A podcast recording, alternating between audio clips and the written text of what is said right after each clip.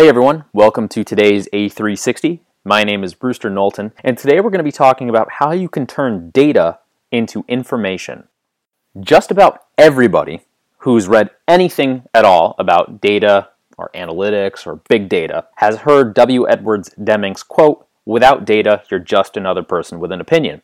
But what about an interesting twist on that quote? Without an opinion, you're just another person with data. The converse of Deming's quote is an interesting play on the difference between data and information. Information has meaning, it has a hypothesis or an analysis behind it, and it explains what the raw data says. Data is just numbers, right? So there's a key difference between data and information. And so in this podcast, we're going to talk about a few different ways, or what's the process that will help you turn data, raw numbers, into information. The first step in the process of turning data into information is by asking a question.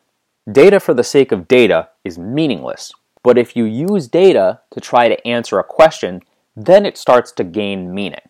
So the first step is ask a question of your data. Next, you want to form a hypothesis. Sounds a lot like the scientific method, right? But we want to form a hypothesis because we need to have something to test against. Even for relatively simple questions like how many members do we have? What number do you think we should have? And are you right or are you wrong? But it gives you something as a benchmark, a baseline, very similar in statistics to the null hypothesis. And you want to be sure that confirmation bias doesn't come into this. So it's good to write down a hypothesis to say, this is what I think the answer is, and then go about either proving or disproving that hypothesis. Once you've formed your hypothesis, you then want to go and test that hypothesis.